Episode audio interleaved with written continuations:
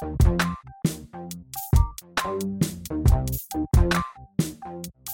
Olá pessoal, este é o Boto Fé Nesse Som, podcast de música brasileira. Eu sou o Felipe Ramos e no episódio de hoje converso com a artista baiana Larissa Luz.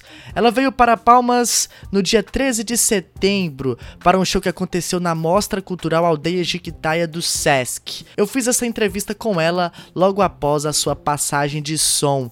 Larissa tem 32 anos, é de Salvador e começou sua carreira na famosa banda de axé Araqueto. Hoje ela já tem três álbuns solos, sendo que o último é deste ano e tem o nome Trovão. A cantora já roda pelos principais festivais independentes do Brasil, o seu show é bastante elogiado.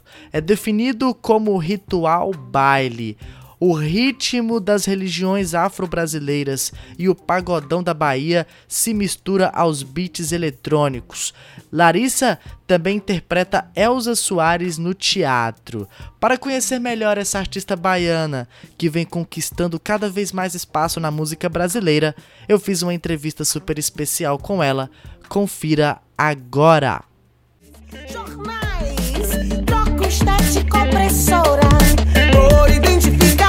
transformadora. Procuram-se bonecas pretas. Procuram-se bonecas pretas. Procuram-se bonecas pretas. Procura-se, procura-se representação. Procuram-se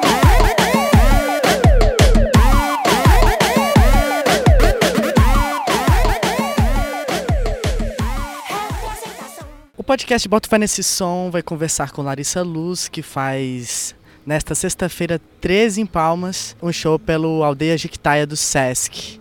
Larissa Luz, muito obrigado por atender nosso convite e seja bem-vinda a Palmas. Obrigada a vocês pelo espaço sempre. Sentindo calor daqui. Nossa Senhora! E olha que a gente está acostumada com calor, né?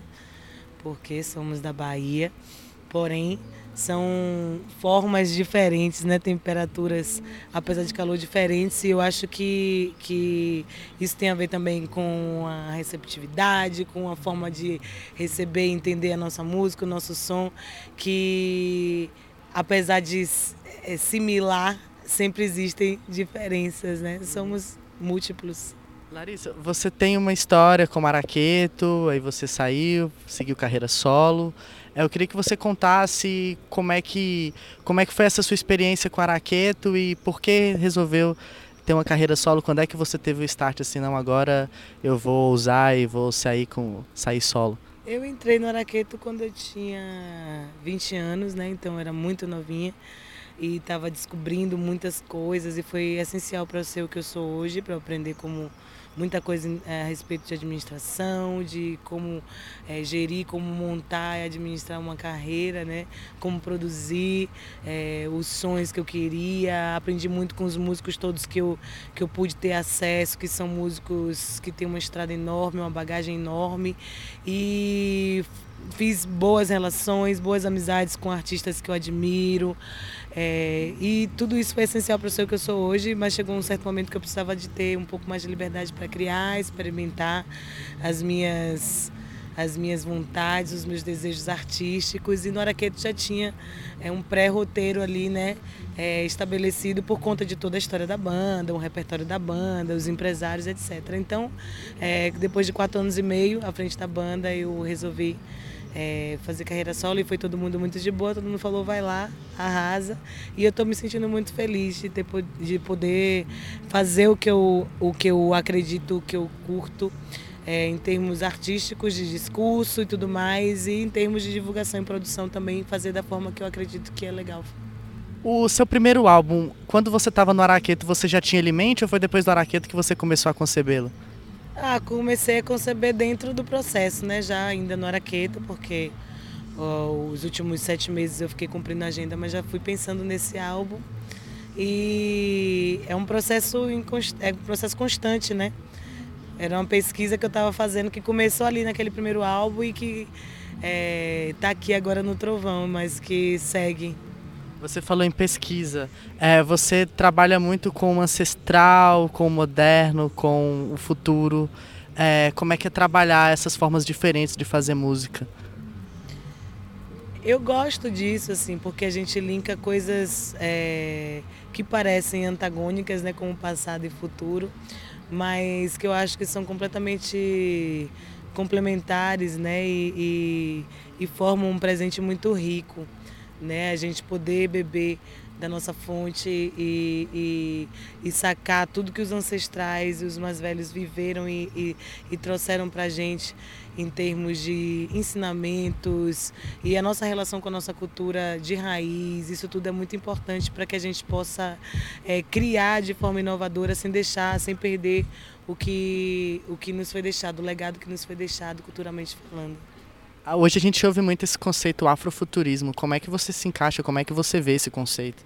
É, eu acho que o afrofuturismo, a base do afrofuturismo é a criação, a imaginação, né? Um tempo que não existe, é, que a gente cria, que a gente imagina como seja, e isso nos possibilita é, uma gama de, de, de, de uma paleta de de arte, assim, de infinidade de assuntos para a gente é, fazer uma colagem que soa como uma coisa muito inédita, assim, né? Então é muito nos, nos dá muita possibilidade assim de criação, assim, é uma janela é, para um mundo enorme. Então eu gosto disso. Eu acho que a criação ela é um estímulo que mexe com a alma, assim, que mexe com o nosso estado emocional. Então quanto mais a gente pode, quanto mais a gente é, tem asas e liberdades e possibilidades para criar, melhor. Eu acho que o afrofuturismo traz isso para a gente, né? Essa possibilidade de criação sem, sem amarras, sem, sem freios.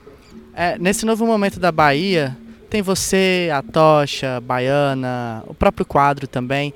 E o interessante desses, dessas novas bandas, desses novos artistas, é toda uma questão estética e visual também, que envolve o trabalho de vocês. E essa mistura de, de ritmos afro-baianos com a música eletrônica. Como é que é esse momento que você como é que você avalia esse momento da música baiana e toda essa, essa questão estética e visual que vocês trazem também para o show de vocês, para o trabalho de vocês? Eu estava conversando com uma amiga ontem e ela admirando, ela não conhecia o seu trabalho, ela admirando o seu Instagram, o seu visual e tal, e todo. E viu alguns vídeos também na internet. Queria que você falasse sobre isso. A Bahia está num momento incrível, acho, artisticamente falando. Tem muitos artistas é, que eu sou fã, assim que estão conquistando cada vez mais seus espaços que você citou, né? A Tocha, o Baiana System, que foi o precursor, acho, desse movimento todo que está rolando agora, que abriu um monte de porta, é, a própria Lued, Xênia, então o Atocha, que tem Rafa, que produziu meu disco, e a gente se conecta, a gente participa um do show do outro, um do disco do outro, e tenho percebido um interesse grande, né, do Brasil e do mundo para as coisas que estão acontecendo na Bahia. Tem cada vez surgido mais coisas interessantes. É, acho que está num período fértil, né? A Bahia sempre foi um polo de criação bem quente, assim, né? Sempre, eu sempre achei os artistas e, e a qualidade é, desses artistas que nascem lá muito muito grande assim muito avançada né então eu fico muito feliz de poder ver esses artistas construindo as suas carreiras e, e conseguindo dar conta de viver é, né, nesse mundo louco capitalista fazendo a arte que sai de dentro assim acho que a internet deu uma grande facilitada no processo né porque a gente hoje pode colocar o nosso conteúdo livremente lá, independente de ter um grande empresário, uma grande gravadora. É, acho que também o, a falta de interesse das pessoas no axé pela repetição da fórmula criou um interesse por uma coisa nova, uma coisa diferente, e aí culminou com o surgimento dessas coisas todas. E aí virou uma grande, um grande momento. Eu estou curtindo esse momento.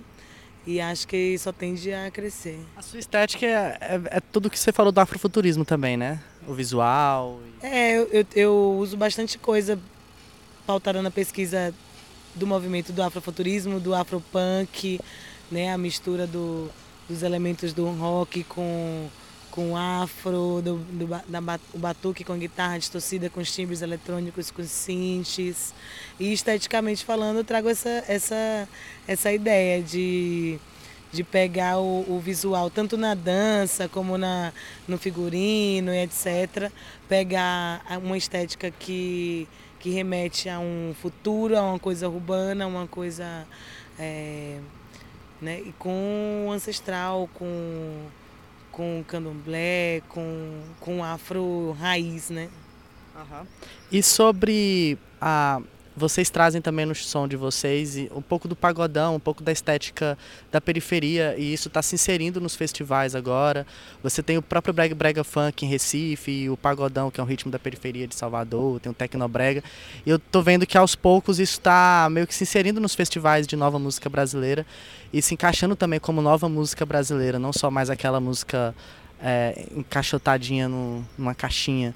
É, você acha que a Bahia também é responsável, essa nova, esse novo movimento da Bahia é responsável também por estar tá redescobrindo essas estéticas periféricas e a gente aprender a valorizar a nossa música.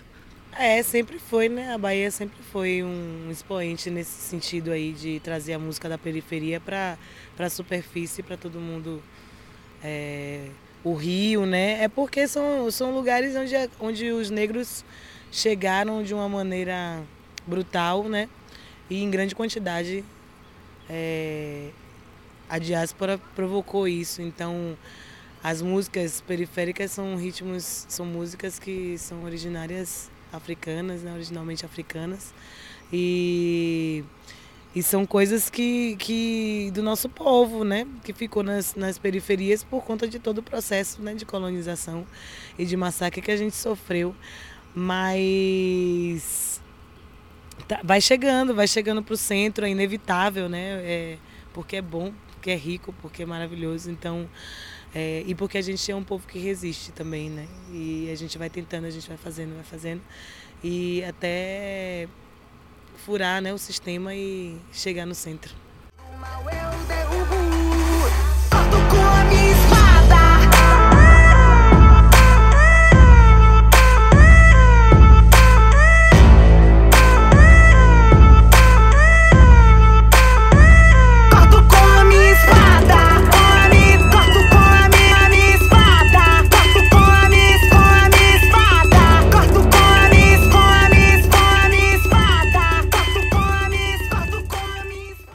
Está em tempos que a gente tem que explicar meio que o óbvio, né? E você no seu show, você passa toda uma mensagem. Eu já fui em, em shows seus. Você fala, por exemplo, sobre a queima de terreiros, que não é intolerância religiosa, é racismo.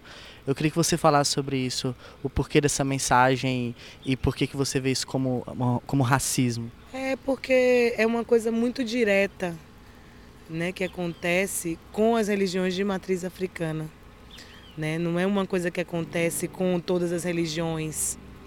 Não é uma coisa, não é uma prática que, que, que ocorre com várias práticas, várias seitas, é uma coisa que é direcionada para as religiões de matriz africana.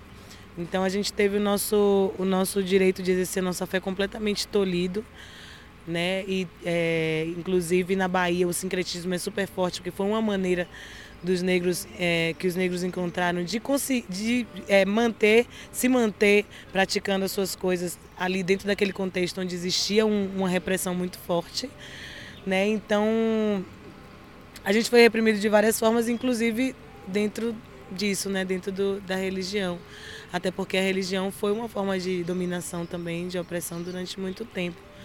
Então o racismo está aí também, está dentro disso também, né? Dessas práticas. Você interpreta ainda a Elsa no, no teatro, né? É, o que, que representa a Elsa para você, que inclusive lançou álbum novo hoje?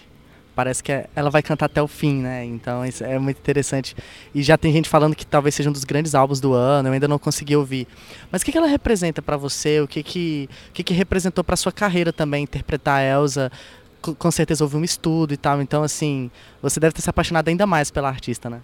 Sim, eu tinha, sempre tive ela como referência, agora acho ela essência, assim, ela é base para toda a nossa construção, nós mulheres negras que estamos aí na resistência, acostumadas e adaptadas a receber nãos o tempo inteiro, a Elza é um grande sim para a gente, assim, ela diz para a gente que a gente pode, que a gente consegue e virou isso para mim, assim, virou uma, uma inspiração é, real, assim, virou parte de tudo isso que eu faço e, e vai estar tá sempre comigo. Agora sobre o seu último álbum, como é que foi trabalhar com o Rafa Dias? Como é que foi toda essa concepção do álbum, Trovão? E, enfim, queria que você falasse sobre esse último trabalho. Rafa é super gênio, assim, ele consegue estabelecer essa conexão entre a percussão, os timbres eletrônicos, a, os ritmos baianos e os ritmos do mundo de uma forma muito única, né? Então eu quis que ele produzisse meu disco porque eu também estava nessa viagem há um tempo e, e para mim ele foi muito assertivo, né? Nos beats, ele sabe fazer os beats para bater no corpo, era isso também que eu queria.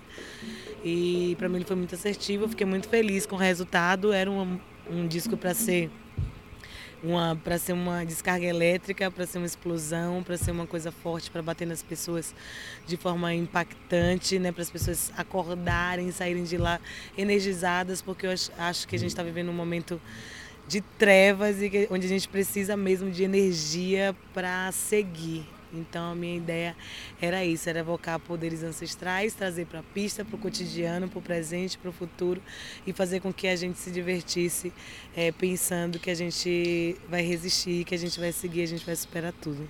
Larissa, muito obrigado e curta palmas um pouquinho desse calor. Quem dera você pudesse ir na praia aqui. Prefiro calor do que frio. Obrigada, estou feliz de estar aqui. Quero voltar muito mais vezes e estreitar esse vínculo, esse laço aí com Palmas. Valeu.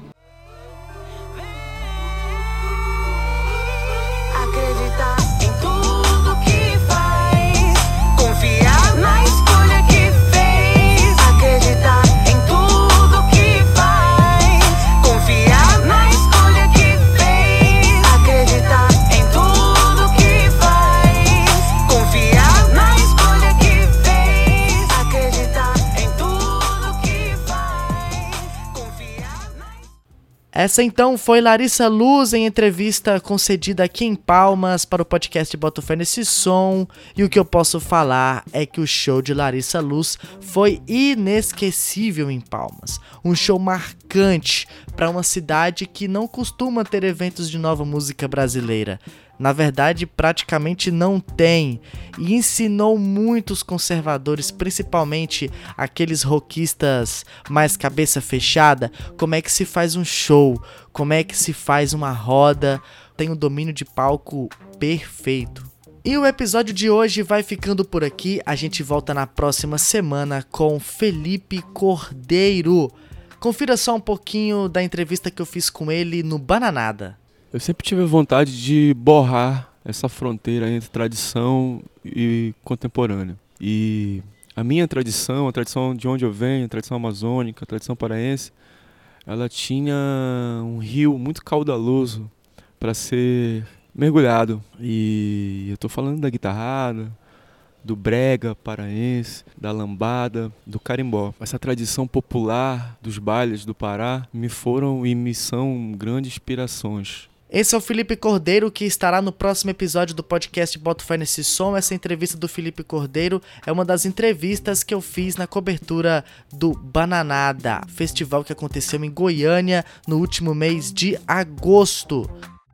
Acesse nossas redes sociais, principalmente Twitter e Instagram. Os links estão na descrição deste episódio. Ao longo da semana, a gente te atualiza sobre o que acontece na música brasileira. Eu também tenho um grupo no WhatsApp, lá eu posto os principais lançamentos da música brasileira. O link para entrar no grupo também está na descrição, onde também eu deixei o link para a playlist do último Toca Brasil, que é um programa que eu faço na UFM FTFM e por lá eu toco também novidades da música brasileira. Deixe sua opinião, avalie nosso podcast, recomende aos amigos, compartilhe à vontade. Um grande abraço a todos e até mais.